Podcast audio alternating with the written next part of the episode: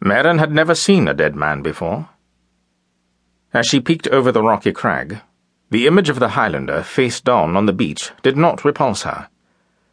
From her vantage point, the man appeared in his prime, well muscled like a warrior. Why had he washed up on the Coil? The narrow span of land that connected the tiny islet of Fladda to the Isle of Raasay.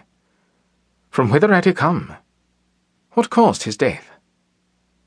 Dry at low tide, soon the narrow gap would fill with seawater and wash the body into the Sound of Raasay. Merrin dropped the shell she had found. Reaching beneath her cloak, she lifted her kirtle skirts and climbed over the rock. She glanced at the deerhound behind her. Gar, come. After scanning the scene for danger, any sign of life, she crept down to the Highlander. Gar sniffed, nudging the man with his nose.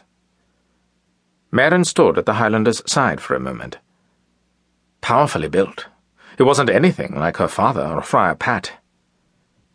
His face was turned to the side, his damp flaxen hair pasted over his cheek and mouth. Clad in a dirty linen shirt, his broad shoulders tapered to narrow hips supporting a red and black kilt, a bold plaid. Perhaps he's one of the clansmen from Brochel Castle. Dark red blood soaked one side of his shirt. It clung against him, the wound still oozing. The Highlander's kilt hitched awkwardly up over his thighs. Merrin stared, her pulse quickening. The kilt exposed the lower half of his buttock. It wasn't rounded and soft, but chiseled, as if hewn from stone. At the apex of his powerful legs was something soft, strewn with downy curls. Pushing the hood from her head, Merrin stepped over the oars that rested askew beside him and knelt for a closer look. He had bollocks, just like Bucky the ram, and Gar. That it surprised her, a man had bollocks, seemed odd when she considered it. Else would he breed?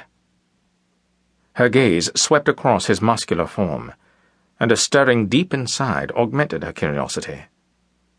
Her breasts ached like they did just before she started her courses.